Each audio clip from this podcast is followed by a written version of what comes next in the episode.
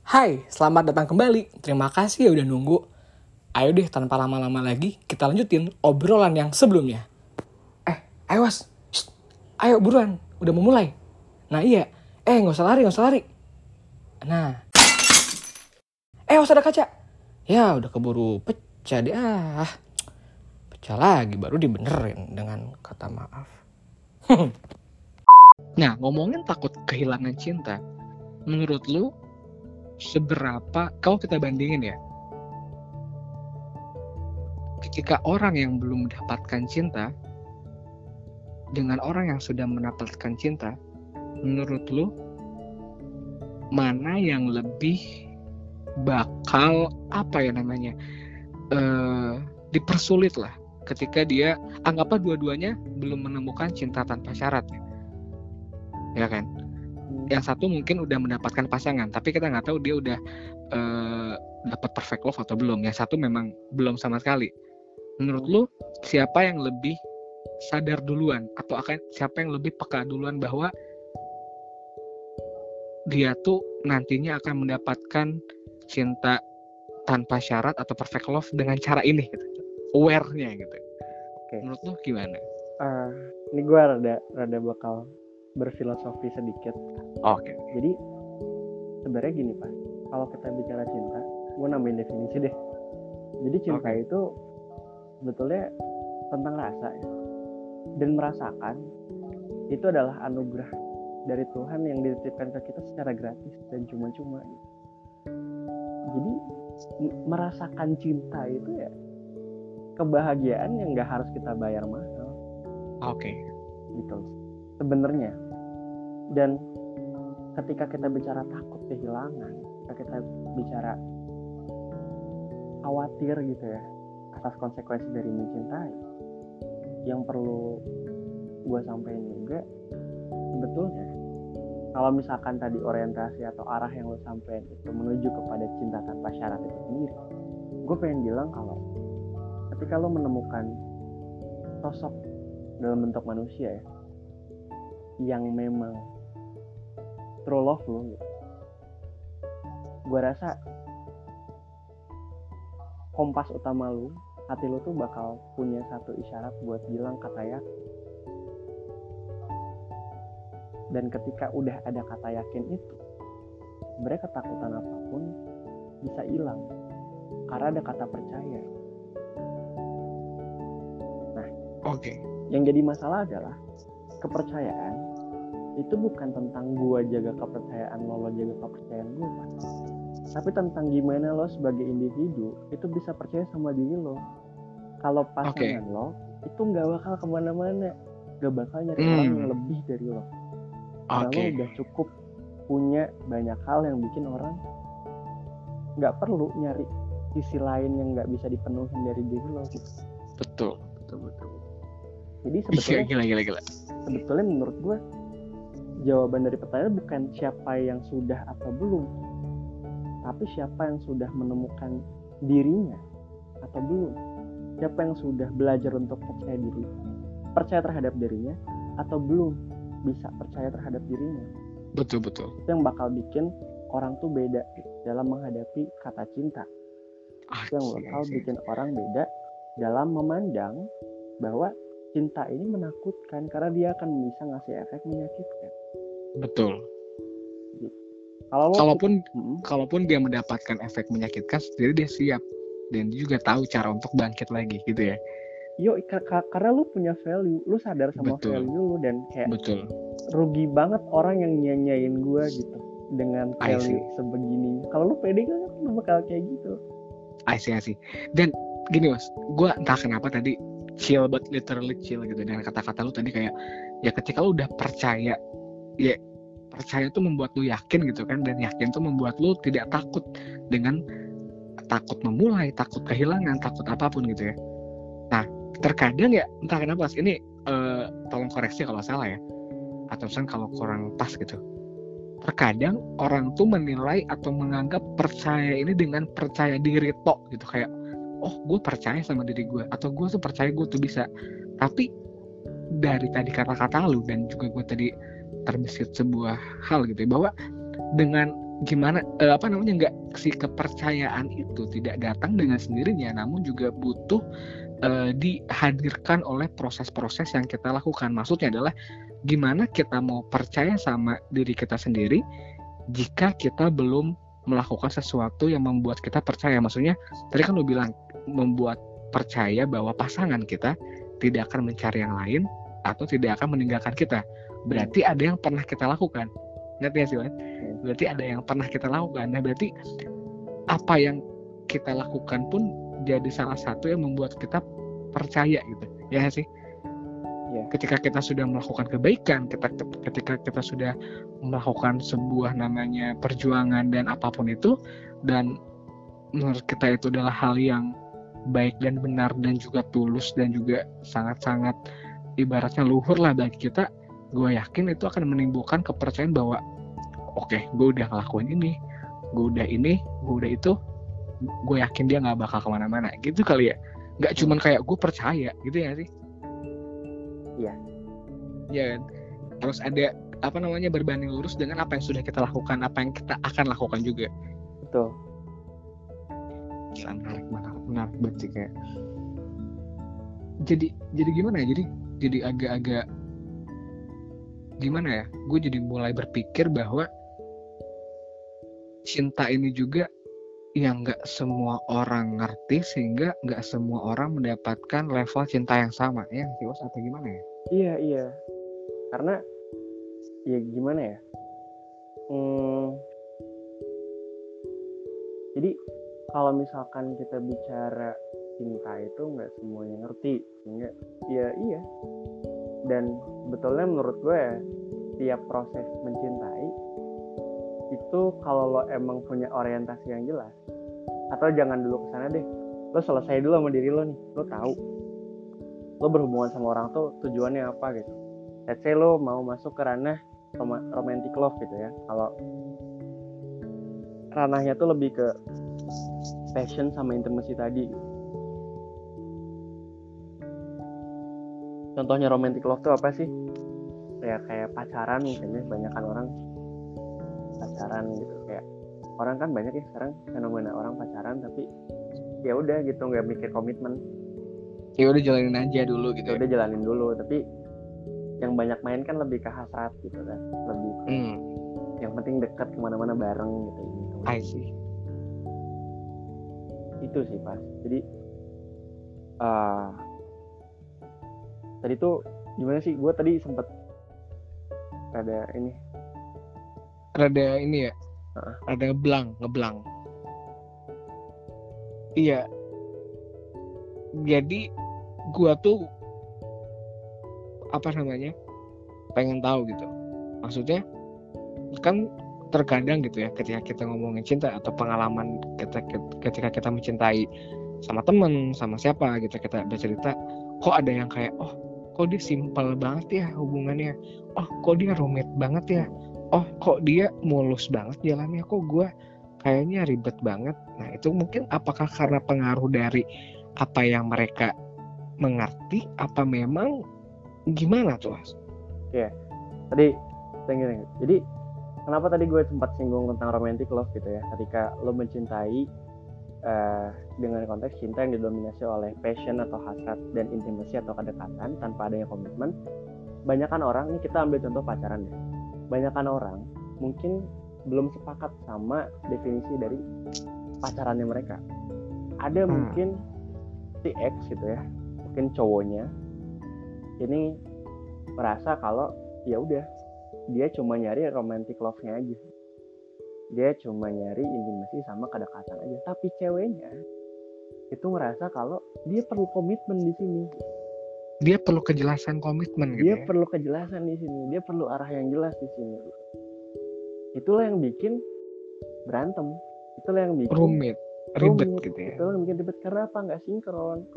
Tujuan si X sama si Y nggak sama gitu pas oh iya berarti ada elemen baru nih yaitu sinkron gitu ya satu Iya. frekuensi gitu ya karena karena gini kalau kita balik ke lirik lagu lagi ya kan Lirik suka ada tuh yang bilang kalau cinta itu tentang berpadunya dua insan gitu kan waduh padu Iya. gitu ya padu Ketika udah padu, udah sinkron, udah satu arah, satu tujuan gitu ya. dan dua insan loh yang harus kita underline di sini tuh Mm-mm. dua insan bukan kalau lu cinta sama satu orang lu membebankan cinta lu terhadap diri lo sendiri atau sebaliknya gitu lu Hmm, membebankan betul. cinta lu ke orang lain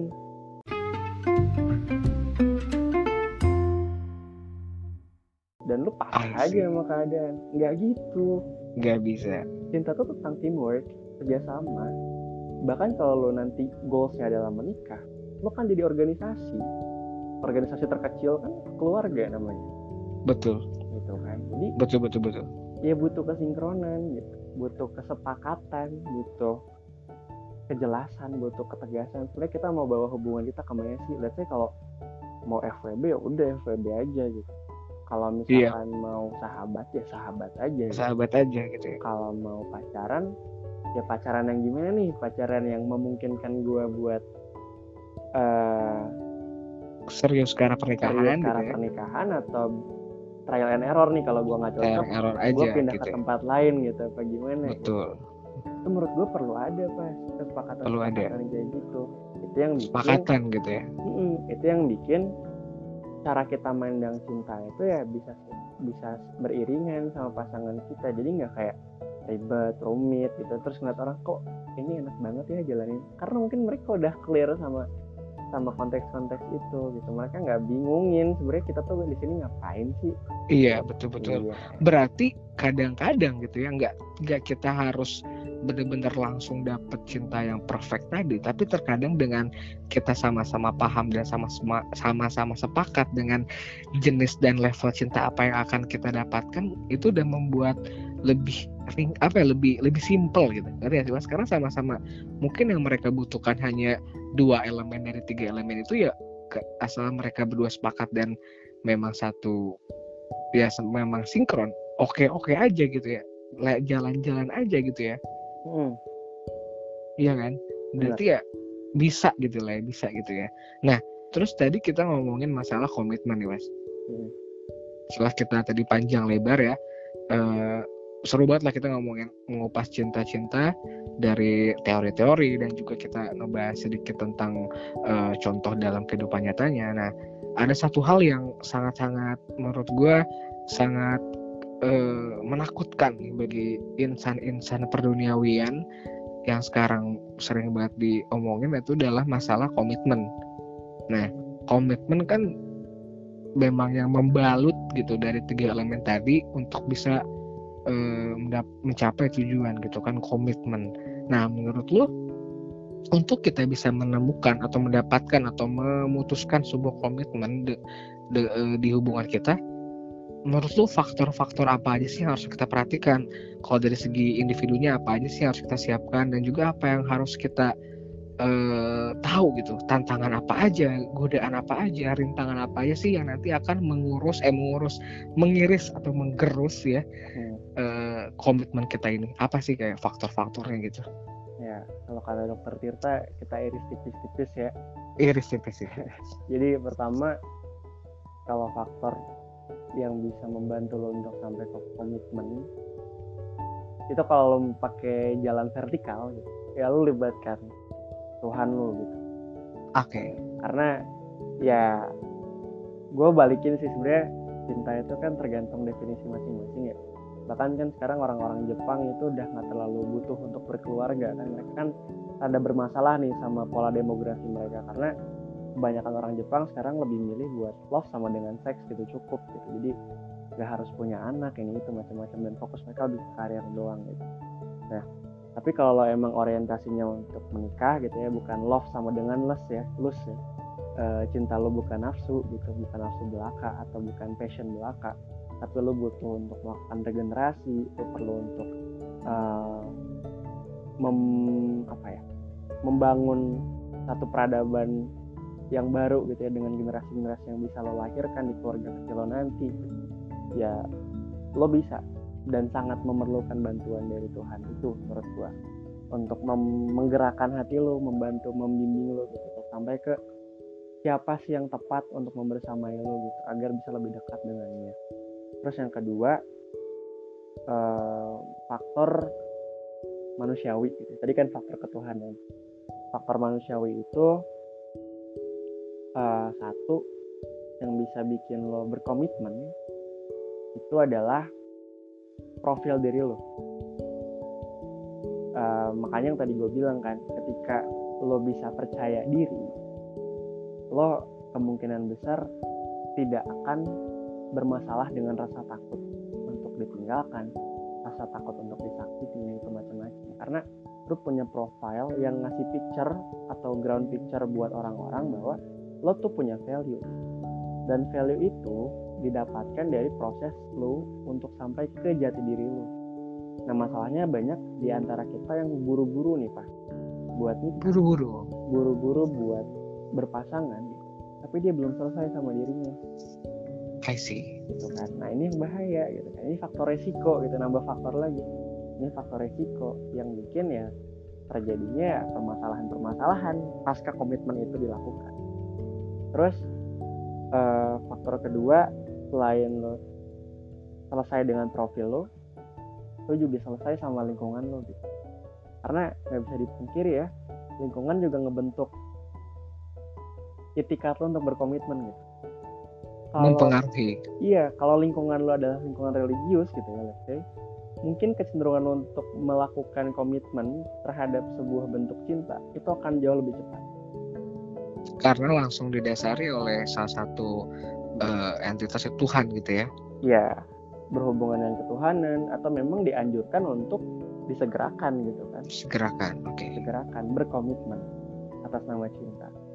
Tapi kalau misalkan lingkungan lo adalah lingkungan yang lebih memilih untuk menghabiskan masa muda dengan bermain dulu, dipuas-puasin dulu nakalnya gitu kan dan lain sebagainya, ya maka menikah itu bukan opsi utama gitu. Atau mungkin lo lebih fokus sama bisnis lo lebih fokus sama karir lo ya lingkungan lo dan banyak yang ngasih dorongan buat ke sana gitu. Jadi ya itu juga bisa jadi pengaruh besar juga gitu untuk membantu lo sampai ke titik yakin bahwa lo tuh bisa berkomitmen.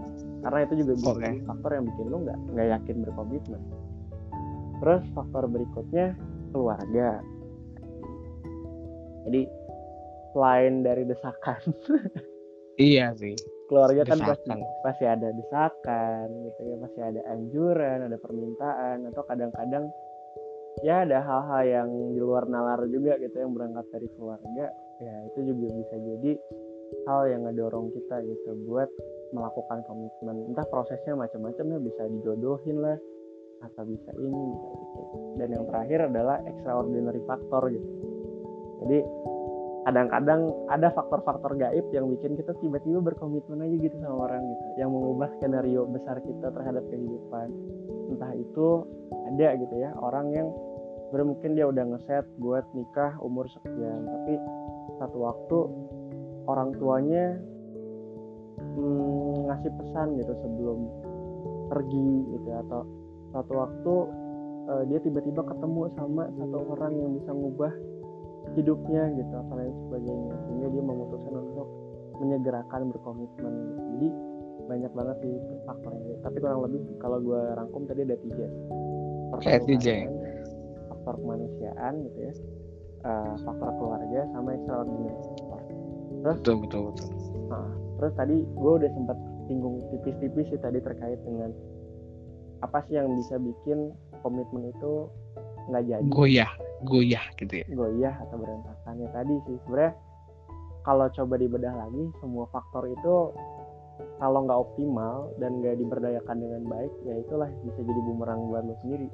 Hmm, jadi ketika tidak dipikirkan dengan matang atau tidak sadar bahwa itu adalah hal yang harus kita perhatikan bisa jadi itu malah jadi batu kerikil yang membuat kita terpleset jatuh gitu ya.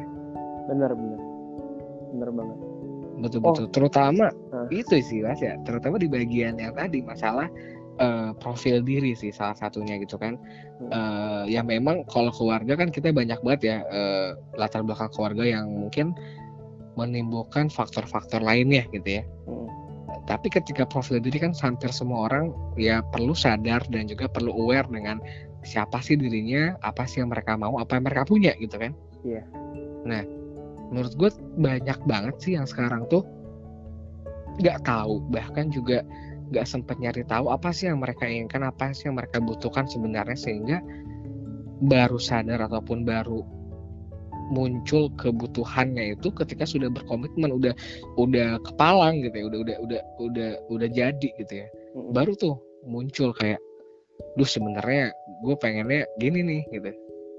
Yang akhirnya membuat mereka merasa menyesal atau merasa salah memutuskan sesuatu gitu ya sih mas iya iya jadi ini ini pernah pernah kita diskusiin sebelumnya sih jadi, oh iya kita tuh suka kejebak ya sama kata ingin dan butuh gitu.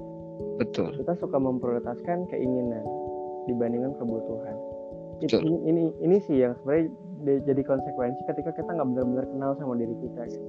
Hmm. Atau sebenarnya susah sih kalau gue bisa mastiin semua orang bisa kenal sama dirinya karena gue pun masih dalam proses untuk mencapai ke titik tapi seenggaknya kita ngasih effort gitu buat mencoba dan berusaha mengenal diri kita. Itu siapa sih?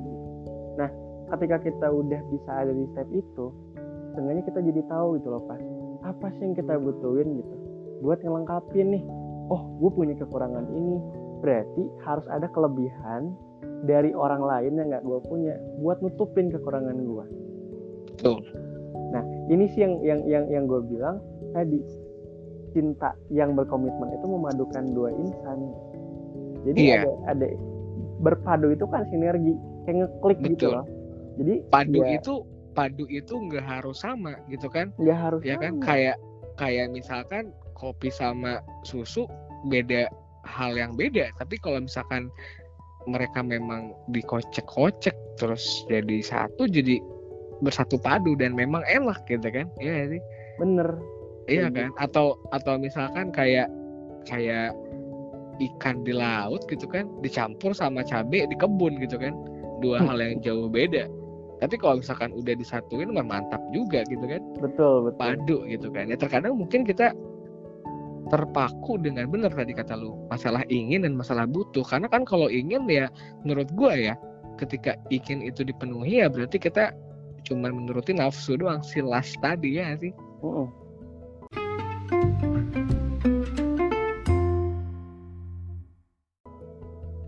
dan gimana sih caranya biar kita bisa tahu at least lah minimal menurut lu ya dalam konteks berpasangan dalam dalam konteks berhubungan kapan sih harusnya nih kita tahu apa yang kita butuhkan atau setidaknya mencoba kata lo kapan sih karena kadang-kadang ya uh, eh, gue melihat teman-teman gue atau orang-orang yang gue kenal itu menanti-nanti atau kayak dinanti-nanti kayak ah nanti aja dia pas udah mau nikah atau pas udah nikah aja deh kita uh, seriusnya atau kita baru mikirin hal-hal yang tadi kita udah omongin panjang lebar tadi kita kan.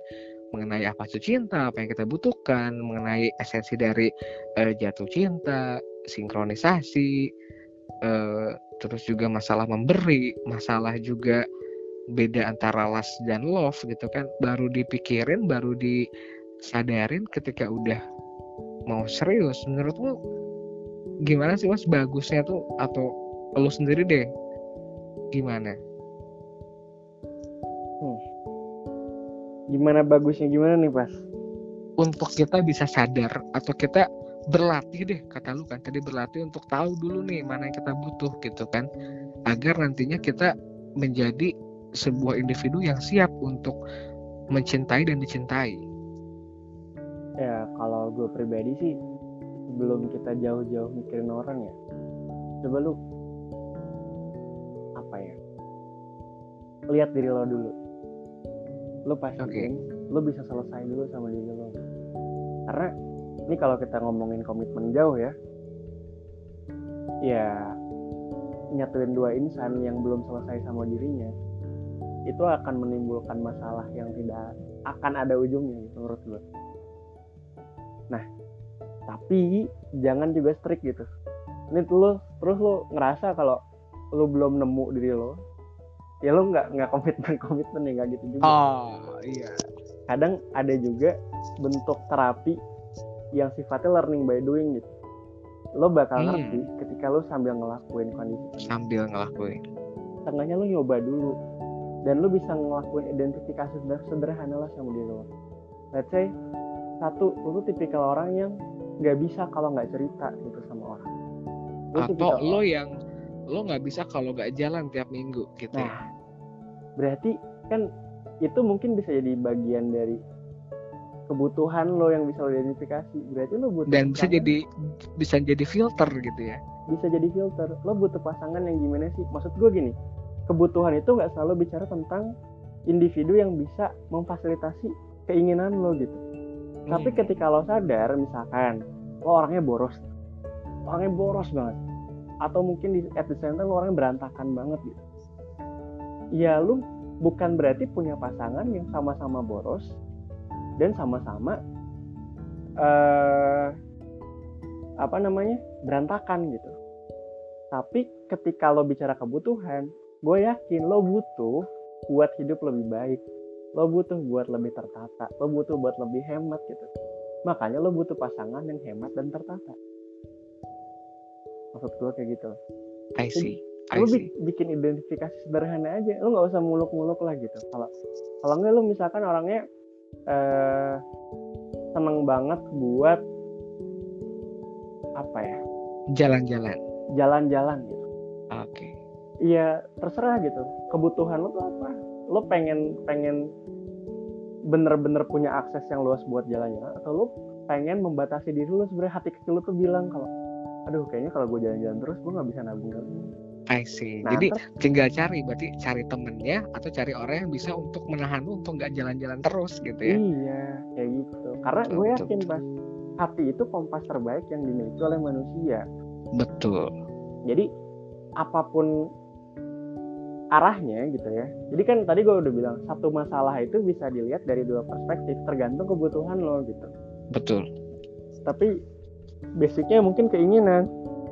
Lo pengennya pergi ke bulan gitu, lo pengennya eh, nginep di Nihi Sumba gitu misalkan. Tapi kebutuhan lo tuh apa gitu? Apakah lo butuh eh, pasangan yang bisa bangunin lo? Eh, lo cuma bisa mimpi doang, bangun-bangun. Atau lo butuh pasangan yang super tajir gitu yang bisa, ayo kita realisasiin. Besok kita ke bulan, besok kita ke Nihi Sumba gitu. oh Nah, itu balik lagi ke pilihan lo gitu kan. setuju sih setuju sih eh dan juga apa ya mas ya di sini gue pengen bukan penanya ya tadi kan lu bilang bahwa hati eh hati apa namanya ya kompas yang paling harus kita lihat adalah hati gitu. Ya sih mas? Hmm. ya. Cuman gak semua orang bisa baca kompas mas. Mm-mm. ya jadi ya akhirnya ya terkadang ah, perlulah eh, kesalahan-kesalahan itu kita rasakan kita alami dulu untuk akhirnya kita bisa baca kompas itu gitu ya sih? Nggak semuanya harus eh, sukses dalam percobaan pertama ya sih mas? Sepakat, sepakat banget. Iya kan? cuman gue gue gue gue tipikal orang yang yakin ya dengan berbagai dinamika hidup yang mungkin belum sebanyak yang lain tapi tiap kita ngelakuin sesuatu hati kecil tuh pasti bilang sesuatu yang menurut gue tuh paling jujur nah yang gue Hmm. bilang kompas di sini tuh adalah sinyal-sinyal itu yang harus lo lebih Sinyal-sinyal notice itu. lagi lo harus Betul. lebih sadar lagi kalau coba lo dengerin deh sesekali ketika lo tahu yang lo lakuin tuh salah kenapa harus lo terusin ketika lo ragu sama sesuatu yang lo tahu itu bener kenapa lo harus mundur gitu? I see I see I see. Itu yang yang gue maksud sebagai kompas sih pas. Walaupun bener iya. kadang-kadang bukan kadang-kadang ya kebanyakan dari kita memang butuh belajar buat rasain dulu baru ngerti gitu kan? Betul. Nah. nggak nggak sedikit banget lah untuk orang yang harus memang harus jatuh dulu baru bisa bawa motor gitu kan iya. Ya kan? Nggak nggak nggak sedikit gitu. Nah terus seru banget nih ngomongin yang tadi gitu ya masalah komitmen dan lain-lain. Nah di situ kan ibaratnya tuh gimana caranya kita mendapatkan komitmen dengan cara yang memang seharusnya alias perjuangan panjang gitu ya. Ya sih mas? Hmm, namun ada kalanya orang yang sudah mengalami jatuh bangun nggak cuma sekali itu sudah ya ibarat katanya tuh udah udah goyah banget nih komitmen sehingga mencari jalan pintas was hmm, yang gua tahu ya ketika kita tadi udah ngomongin eh, me- cinta itu membuat kita ingin memberi dan lain-lain gitu ya. Tapi juga terkadang membuat cinta membuat kita ingin terus mengambil mendapatkan gitu ya. Ya sih was hmm. ingin terus mendapatkan karena kita udah ngerasa kayak yang tadi gitu kan udah ngerasa bahwa kita udah terlalu ngasih banyak udah ngasih ini bla bla bla bla bla gitu ya. Nah maksud gue adalah ada orang yang cari jalan pintas agar orang lain mau berkomitmen dengan dia. Paham gak maksud gue bisa diilustrasikan nggak? Nah jadi untuk kan komitmen itu adalah ketika dua sejoli dua insan nantinya berpadu atau setidaknya lah dua insan itu sepakat untuk melakukan atau juga e, berjalan bersama untuk mencapai tujuan tertentu. Ya sih was hmm. nah namun kan untuk menyatukan dua hak dua insan ini kan sulit ya.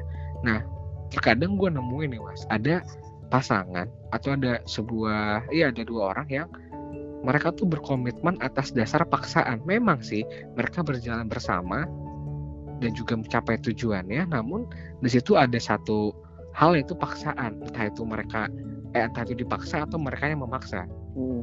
nah jadi mereka tuh bener-bener udah dalam tahap ngelakuin apa aja demi mendapatkan cinta ya Oke, kan iya. cinta gila gitu loh yang bener-bener kayak gue harus dapat cinta apa pun hal akan gue lakukan. Entah dia itu memaksa atau dia memang ngasih semuanya all in gitu. Hmm. apa sih pandangan lu tentang itu? Dan kayaknya banyak deh yang udah mulai sekarang gitu lu lihat kayak wah kok dia bisa sih ngasih segitunya? Atau dia dia kayak oh dia kok bisa sejahat itu sih? Gitu. Menurut lu gimana tuh? Eh, menurut gua sebenarnya selama lu memaksa cinta itu untuk hadir cinta itu nggak akan pernah ada. I see. Karena menurut gue ya cinta itu tentang kepasrahan. Pasrah dulu gitu ya? Ih, gimana ya? Cinta tuh pasrah. Entah itu kepada Tuhan entah itu kepada manusia. Ma, maksud gue perwujudan dari dari istilah-istilah cinta yang tadi udah kita bahas itu pasrah bagiannya. Bahkan mungkin 50% dari cinta tuh pasrah lu tuh bener-bener percaya tuh pasrah loh percaya sama pasangan tuh pasrah lu bener-bener nggak nggak berharap lebih gitu deh kayak ya udah pasangan lu misalkan kerja gitu ya lu udah percaya pasrah aja kayak ya udah gue gue gue yakin kok dia nggak akan kenapa-napa gitu. gue yakin kok dia nggak akan ngapa-ngapain gitu. jadi kalau misalkan masih ada orang yang kesannya udah mati-matian berjuang buat dapetin cinta menurut gue itu belum sampai ke level cinta. Karena dia belum pasrah. Betul. Karena definisi berjuangnya menurut gue salah konsepnya. Berjuang untuk cinta yang benar adalah ya tentang bagaimana kita bisa berjuang untuk diri kita dulu pas yang tadi gue bilang. Hmm, ya bahasa memataskan diri itu bukan tentang lo ngumpulin banyak duit biar lo kaya secara finansial doang gitu biar lo siap bikin resepsi yang mahal bukan tentang itu. Tapi memataskan diri itu tentang gimana cara lo clear sama diri lo sendiri. Gimana caranya lo bisa ngebangun value lo gimana caranya lo bisa berdamai sama diri lo gimana cara lo bisa berdamai sama masa lalu sehingga ketika lo berpadu sama orang lain lo tuh benar-benar ready. Nggak cuma betul. jadi dua, tidak tapi ada jadi paksaan di situ gitu ya. Jadi tidak ada tidak akan ada paksaan di situ. Ya nggak ada paksaan. Walaupun dulu orang-orang ya leluhur kita mungkin nenek moyang kita atau nenek kakek kita masih nih dalam prosesnya ngelakuin jodoh-jodohan gitu ya. Betul. Yang kayak ya cinta nggak cinta learning by doing aja lah gitu kasarnya. I see I see.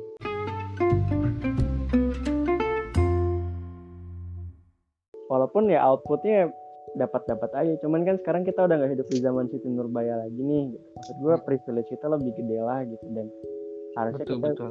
bisa menghindari kata paksa-paksaan itu ya menurut gue betul betul betul.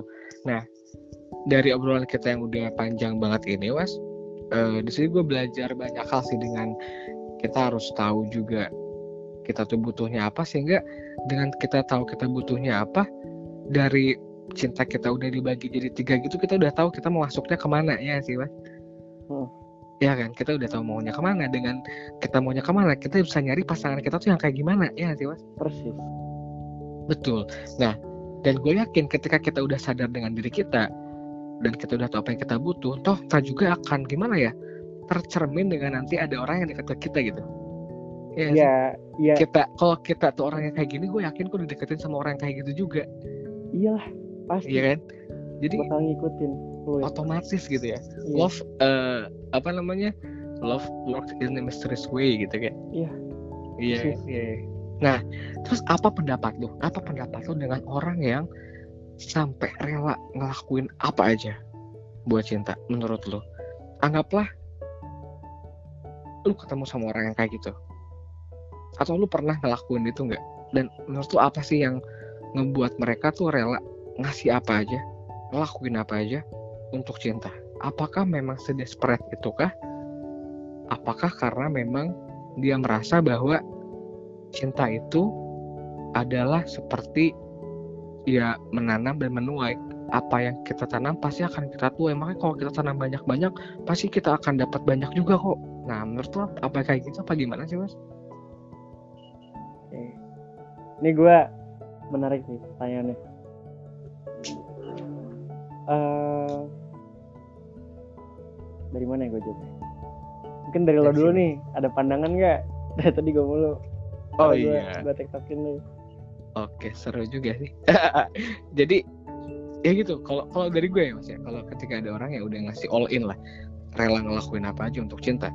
Menurut gue, menurut gue di situ dia kehilangan salah satu hal yang perlu dia lakuin dulu itu cinta kepada diri sendiri. Betul yang kata lu bilang ya sih. Hmm. Menurut gue karena gimana ya maksud gue, kalau misalkan ketika ketika gue nih mas, ketika gue mau mendapatkan atau ingin ingin ingin mendapatkan cinta dan gua ngasih semua ya akhirnya gue kehilangan diri gue sendiri gitu ya sih mas padahal untuk orang lain cinta ke kita dia tuh harus kenal kita gitu. Tapi kita malah ngasih semuanya kita ngasih identitas kita semuanya ke dia gitu. Yang akhirnya bukannya malah jadi semakin cinta yang ada malah jadinya semakin gak kenal. Karena salah satu dari mereka sudah menghilangkan identitas mereka. Padahal perpaduan itu harus benar-benar saling mengenal satu sama lain gitu kan. Setelah mengenal diri sendiri mengenal satu sama lain gitu kan. Tapi salah satu dari mereka karena udah ngasih semuanya ya dia lost gitu kayak kayak kayak kehilangan kontrol juga atas dirinya gitu kan Hmm. karena dari dari udah ngasih semua dan juga menurut gua ketika udah ngeluh ngasih all in udah ngasih semua udah ngasih bener-bener sampai ya sampai pondasi sampai eh, apa namanya sampai apa ya nama bahasanya mas? Untuk kita ya untuk ke, ya kepribadian kita benar-benar sampai semua kita rela kayak kita rela berubah kita rela ini kita rela itu kita kita sampai benar-benar bakal mau jadi orang lain untuk mendapatkan cinta. Ya yang gue cuma bilang ya bersiap-siaplah untuk kehilangan cinta itu. Goodbye say goodbye to that thing gitu ngerti gak sih? Karena Yo, ya udah sih. Seru sih, seru. Bener ya, banget. menurut lu menurut lu Iya. gimana gue sepakat maksudnya proses cinta proses membangun cinta atau proses berkomitmen dengan cinta yang diawali dengan tadi eh, usaha lo untuk melakukan atau memberikan semuanya secara all out gitu ya kepada pasangan lo ini itu macam-macam dan sebagainya positifnya mungkin kalau all outnya di konteks yang bisa membantu pasangan lo menjadi lebih kenal diri lo itu akan jadi benefit yang bagus menurut gue untuk kedua belah pihak. Asal pasangannya juga kayak gitu. Nggak sepihak Hmm. doang. Karena yang seperti kita tahu gitu ya kalau lo ya kita katakanlah komitmen ini dalam bentuk pernikahan gitu. Iya. Setelah orang menikah masalah paling klasik yang terjadi ketika saling terkejut dengan karakter asli masing-masing gitu. I see. Makin cepat lo jujur makin cepat pasangan lo belajar tentang diri lo gitu. Kalau lo menempuh proses pacaran oh lo jadi tahu nih pasangan gue tuh kayak gini jeleknya pasangan gue nih kayak gini ah ya. Aduh kamar gua kebakaran nyalain lilin nih. Eh lanjut lanjut tadi sampai mana? Pacaran. Kalau konteks eh, proses lo untuk sampai ke, ke komitmen dalam bentuk pernikahan itu adalah pacaran maka menurut gua ya mengenal satu sama lain dalam bentuk kepribadian itu bukan bukan hal yang merugikan malah sangat membantu lo untuk mematangkan diri lo sebelum nantinya berkomitmen di pernikahan kalaupun taruh ya ada jalan-jalan lain lah yang bisa lo lakukan untuk memantaskan diri lo nah tapi kalau konteks all outnya untuk hal yang lain gitu ya Hmm. nah gitu uh, gue malah tadi dapat insight dari obrolan itu gini kan ketika kita all out untuk hal yang cenderung negatif gitu ya, kita bener-bener ngasih semuanya Ngasih semua. bahkan berkaitan sama harga diri gitu ya. Oh iya parah sih. Nah, sama semua. sama hal-hal yang berhubungan sama konteks itu dan ketika kita mentok kita udah kehilangan harga diri terus kita nggak dapat kepastian dari kata cinta itu sendiri bener banget kata lo nanti kita akan kehilangan definisi cinta dalam hidup kita Iya. karena Iya. apalagi yang mau lo cari apalagi yang mau lo kejar gitu bahkan mungkin banyak tanda kutip kegagalan dalam membangun komitmen dalam bentuk cinta itu ya disebabkan oleh hal-hal ini sih kalau kata gue Iya. hal-hal yang membuat lo sebetulnya menjauh dari kata cinta itu menjauh dari definisi cinta sesama manusia itu Betul.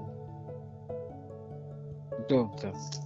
itu sih kalau kata gue jadi Iya, ada dua iya. ada dua sudut pandang lah Betul, betul. Ya, karena kenapa gue nanyain hal tadi, ya entah kenapa gue ngelihat ya air-air ini, gak air-air sih, ya, ya mulai gue sering lihat gitu bahwa ketika misalkan ada satu cewek atau cowok yang kayak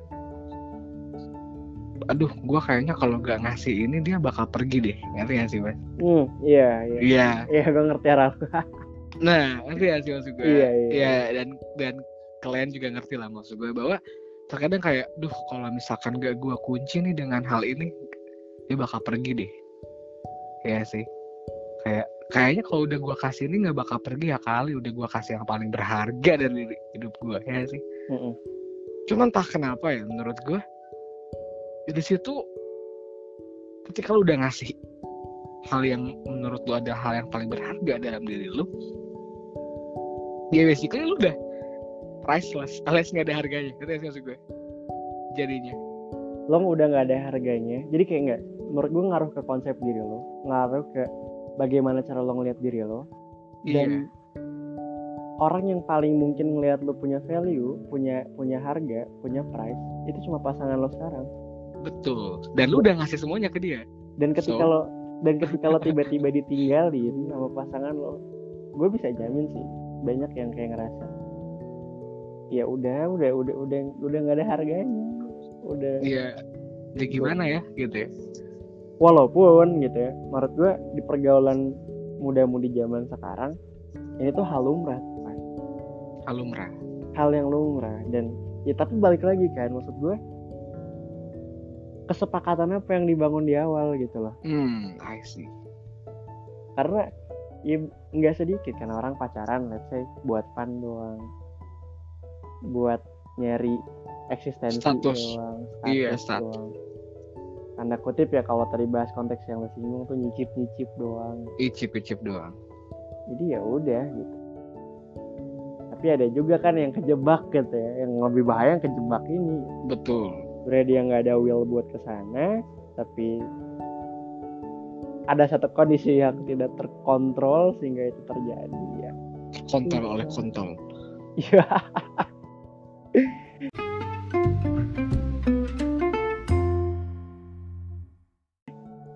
susah Iya, betul betul betul. Ya itu sih karena karena entah kenapa seharusnya ya, kalaupun memang kepikiran sampai harus ngasih semuanya, at least jalan terakhir. Tapi ini udah udah gue ngerasa udah bergeser ke ya udah, Ah, itu udah jadi oh jadi opsi opsi normal aja. Sih, Mas? iya dan sebenarnya banyak yang banyak dirugiin tuh cewek sih Iya, karena kan cowok tuh kalau bicara ekstrim ya dia nggak ada jejaknya tapi kalau cewek betul. kelihatan Ada, Mm-mm, betul betul betul. Nah, eh, dari sini kan kita belajar bahwa memang sih cinta itu adalah hal yang paling indah yang bisa kita dapetin juga hal yang worth it untuk kita perjuangkan toh akhirnya eh, hidup ini juga memang esensinya juga harus didampingi oleh cinta itu gitu kan Hmm. hidup ini akan sangat-sangat membuat kita apa namanya membuat kita akan bersyukur lah kita jika kita hidup berdiri, didampingi oleh cinta. Namun juga cinta bukan berarti harus memberikan semuanya untuk mendapatkan itu gitu. Cinta cinta nggak minta semuanya kok gitu kan cinta tuh nggak pernah cinta nggak minta semuanya kok. Tapi yang penting cinta itu selalu ada gitu. Nah gimana caranya mas? Ngomongin selalu ada nih menurut lu ya. Kita sering banget dengar kayak aduh cinta tuh bertahan bentar banget. Sisanya sayang. Ya sih? Lu sering banget lah dengar kata-kata itu. Hmm. Duh cinta mah paling enam bulan doang. Habis itu mah kebiasaan ya sayang doang. Ya sih? Lu setuju nggak dengan kata-kata itu? Enggak. kenapa tuh? Menurut gue cinta tuh abadi. cinta tuh abadi. Kenapa? Karena yang tadi lu katakan itu lebih ke ekspresinya. ekspresi lebih ke cara mengekspresikan cinta. Sesuatu hal disebut sayang itu bagian dari mengekspresikan cinta. Bahkan Betul. ketika kita bilang suka, suka tuh bagian dari ekspresi cinta. betul Yang tadi gue udah bilang part of liking gitu. Liking itu ya ketika ada satu unsur cinta gitu kan, intimacy tadi. Jadi sebetulnya cinta itu bertebaran, cinta itu ada, cinta itu abadi, dan gak ada masa berlakunya. Kalau lo sadar dan kalau lo notice, karena sebosan-bosannya lo sama pasangan, kalau pasangan lo kenapa-napa, lo pasti sedih. betul Secuek-cueknya lo sama pasangan, kalau pasangan lo pergi, lo pasti nangis gitu. betul betul Terus apa yang bisa bikin lo sedih sama nangis kalau bukan cinta? I see Apa yang bikin lo sayang kalau bukan cinta? Gitu. Jadi maksud Betul, gue cinta tuh tebar-tebaran itu gitu. Dan gue iya nambahin sih, jadi eh Steinberg tuh juga pernah bilang, gue jadi ingat kalau cinta tuh kata dia cerita kehidupan yang ditulis seseorang. Hmm, Jadi peristiwa Mantap. terkait karakter pribadi, minat, koneksi sama orang, itu bagian dari rentetan cerita itu. Cerita-cerita itu kata Steinberg jadi seseorang dalam membuat keputusan dalam menjalin hubungan. Jadi ya balik lagi gitu apa yang gue udah bilang tadi. Dalam proses mencintai ya ada skenario nya, ada ceritanya, ada alurnya. Ya nggak selamanya dong kita ngegas mulu ada cooling down-nya, ada warming up-nya gitu kan. Ada lagi klimaks-klimaksnya gitu kayak kasarnya. panas-panasnya gitu ya Lagi panas-panasnya. Ya itu fase. iya Itu proses aja naik turun. Ya namanya dinamika. Hidup kan nggak akan gitu-gitu terus. Ya, kalau misalkan sepanjang hari kita kayak apa ya yang pengen kita pasin tuh ekspresinya kan betul kalau sepanjang hari keunikannya kalau sepanjang hari kita kayak I love you, I love you. Lama-lama I love you itu juga nggak ada. Gak ada art, udah nggak ada ada artinya asik bener-bener Awal-awal nih lu pacaran sama orang, lebih berarti up to you eh iya, up to you tuh bangke.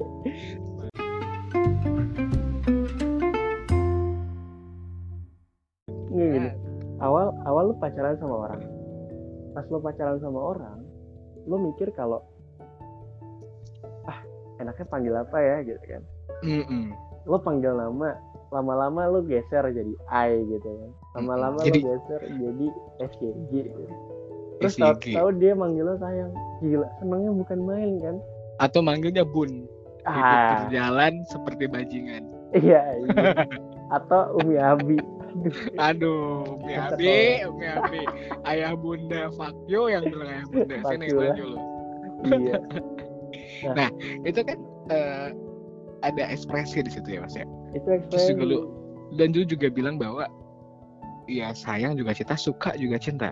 Iya. ya benci juga cinta gak sih mas? Em, kalau misalkan benci itu berangkat dari kekecewaan. Iya. jadi kan ada orang yang benci tanpa sebab. Betul. Ah gue nggak suka. Nah itu mah bukan. Bukan. Kayak apa gitu. Mm-mm. tapi kalau misalkan benci tanpa sebab itu menunjukkan kepedulian bisa jadi. Jadi kayak misalkan ada orang yang benci aja misalkan sama tokoh X gitu ya. Mm-mm. kenapa? Karena gara-gara dia nih eh, lingkungan ini jadi nggak kondusif gitu. Aksi kan berarti ada ada ada kepedulian gitu. Dia pengen ya harusnya si X ini jadi sosok yang mengayomi Mm-mm. Kalau misalkan benci yang berangkat dari kekecewaan ya menurut gue itu bagian dari puncak cinta yang disalahgunakan sih. Iya. Jadi lo udah bener-bener cinta banget. Tapi satu waktu pasangan lo mungkin kepleset gitu ya. Salah jalan salah pilih pintu. Yang keluar malah cewek lain gitu. Atau misalkan pasangan apa apalah itu. Dan lo bener-bener jadi kecewa banget. Dan lo muak gak mau ketemu lagi. Ya itu benci. Dan sakit hati lo tuh ya sakit karena lo kasih tak sampai gitu. Lo udah mencintai sesuatu hal yang lo jaga lo rawat lo perhatiin macem-macem memiliki tapi lo dihianatin. Itu kan wah gila. Benci juga bagian dari cinta itu ya. Proses dalam cinta. Bisa efek samping. Efek samping. Atau bisa bagian dari cinta ya karena juga tanpa tanpa membenci orang nggak bisa belajar mencintai. I see. Betul betul betul betul betul. Betul betul betul. Karena ya di situ ada ada ada ada power of ya passion dan dan apa ya gairah di situ kan untuk membenci itu kan. Iya. iya betul betul betul. Nah eh tadi kita udah udah banyak banget bahas yang serius-serius juga udah bahas terkait masalah apa namanya cinta dari pengalaman juga yang terakhir tadi kita ngomongin masalah ketika cinta membuat kita ingin melakukan segalanya. Nah gue jadi pengen tanya nih mungkin eh, sebelum kita break untuk sholat berjamaah anjay. Untuk berjamaah dulu biasa kita majelis ya. Gue pengen nanya adalah tentang masih tentang cinta juga masih tentang relationship juga hubungan antar manusia. Menurut lu? Menurut lu ya Mas. Apa pendapat lu? Dan juga mungkin apakah ada komentar terkait cinta pada kesempatan kedua? Maksud gua kita kita kan tadi ngomongin kayak akhirnya pernikahan kan tapi kita juga nggak bisa memungkiri bahwa banyak pernikahan yang berakhir dengan kegagalan gitu. Dan akhirnya apakah ketika kita sudah mengalami kegagalan dalam proses pernikahan misalkan gitu ya atau kan atau dalam pacaran deh yang tapi emang udah parah cinta banget super super gitu ya? Oke. Apakah nantinya akan kita dapat lagi cinta apakah kita akan mendapatkan orang yang sama-sama terluka? Apa kita akan mendapatkan sesuatu gitu? Menurut lo gimana? Kalau bicara cinta pasti dapat tapi kalau bicara jodoh nah itu yang nggak bisa gue jawab bukan kapan Hmm. beda ya mas ya? Gue kira cinta dan jodoh itu beda. Gitu. Tapi kayaknya mungkin nanti kita bahas di sesi yang lain oh ya abis break sholat eh, subuh ya. jadi ah, kalau misalkan cinta pada kesempatan kedua ya? Mm-mm. untuk ah, secara prinsip rasa kedua tuh nggak akan sama kayak rasa yang pertama. I see. Udah pasti banget. Tapi kalau konteksnya kita bilang gue coba bagi dari, dari dari dua dua kondisi. Ini kondisi pacaran lo udah pernah putus terus lo nyambung lagi. Gue bisa jamin rasanya nggak akan sama. Walaupun mungkin pernah ada satu kesalahan terus lo coba perbaiki dan lo datang sebagai orang yang berkomitmen atau pasangan lo datang sebagai orang yang berkomitmen nggak akan ngulangin kesalahan itu lagi. Menurut gue rasanya nggak akan sama. Karena selama mencintai di kesempatan kedua kalian hanya akan belajar untuk saling memaafkan kesalahan masing-masing. Dan itu butuh waktu yang lama tapi tetap hati lo tuh udah luka. Hati lo tuh udah udah udah udah apa ya? Udah hancur gitu. Udah tersayat dan hati lo tuh udah ada plester yang jadi kayak udah nggak utuh lagi kayak gitu. nah kalau buat konteks yang kedua mencintai untuk kesempatan kedua bagi orang yang menikah terus cerai atau ditinggal pasangan dan menikah lagi gitu ya. Tapi ini konteks pasangan yang berbeda ya. Karena kalau misalnya yeah. Pacaran pasangan berbeda kan bukan kesempatan kedua gitu. Betul. Gue udah beda ranah. Tapi kalau ini udah nikah terus ada pasangan lagi gitu ya. Menurut gue cara cinta pasti ada. Bahkan hmm. bisa jadi lebih cinta. Karena apa? Orang yang datang itu bisa jadi berbeda. Ini gue gue ngomong kayak gini gara-gara gue gue lagi ini sih gue ngikutin tau gak Ibnu Jamil sama Ririn Nekawati oh saya tidak tahu tapi saya iya. tertarik iya. dengan anda membicarakannya nah, jadi kayak Ririn Nekawati ini statusnya udah single mother uh, dia udah dua kali mengalami kegagalan. Yang pertama cerai yang kedua suaminya meninggal. Meninggal. Dua tahun lalu. Nah kalau Ibnu Jamil itu dia single father. Jadi sama single father uh, divorce sama istrinya.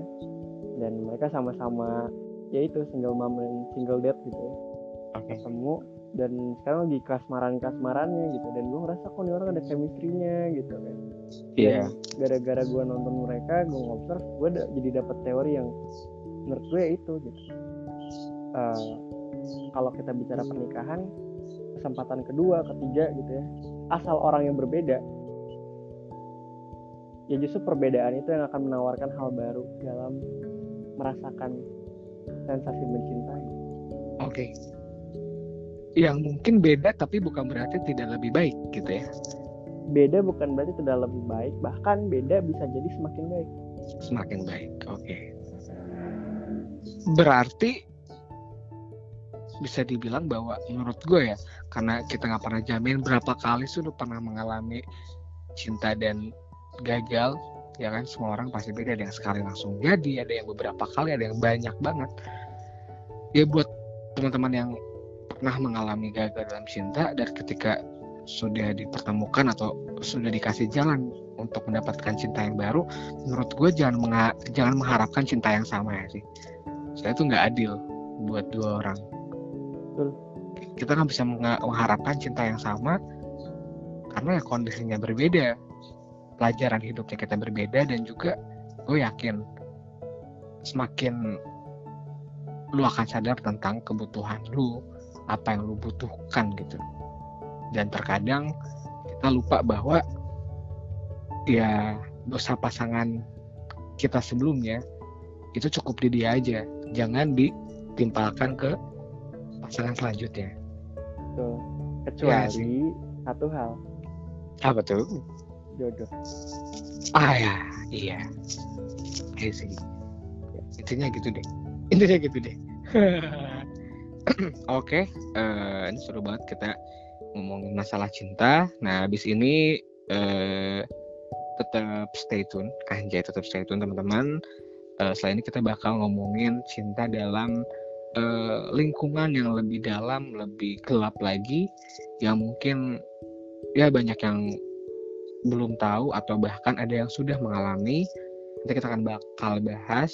Uh, di sini gue sama Fawas mau uh, sholat subuh dulu, terus kita jogging, sepedaan, berenang, terus makan, terus berenang, terus sepedaan lagi, sehat. Habis itu baru kita lanjut lagi. Jadi buat teman-teman jangan ke mana-mana. Uh, intinya ada pesan-pesan gak mas sebelum kita caps patah patah patah patah patah lah ya ada yang bilang love is blind ya. Tapi love menurut gue enggak sih. Buka mata lo cinta tuh ada di sekitar lo yeah. asik.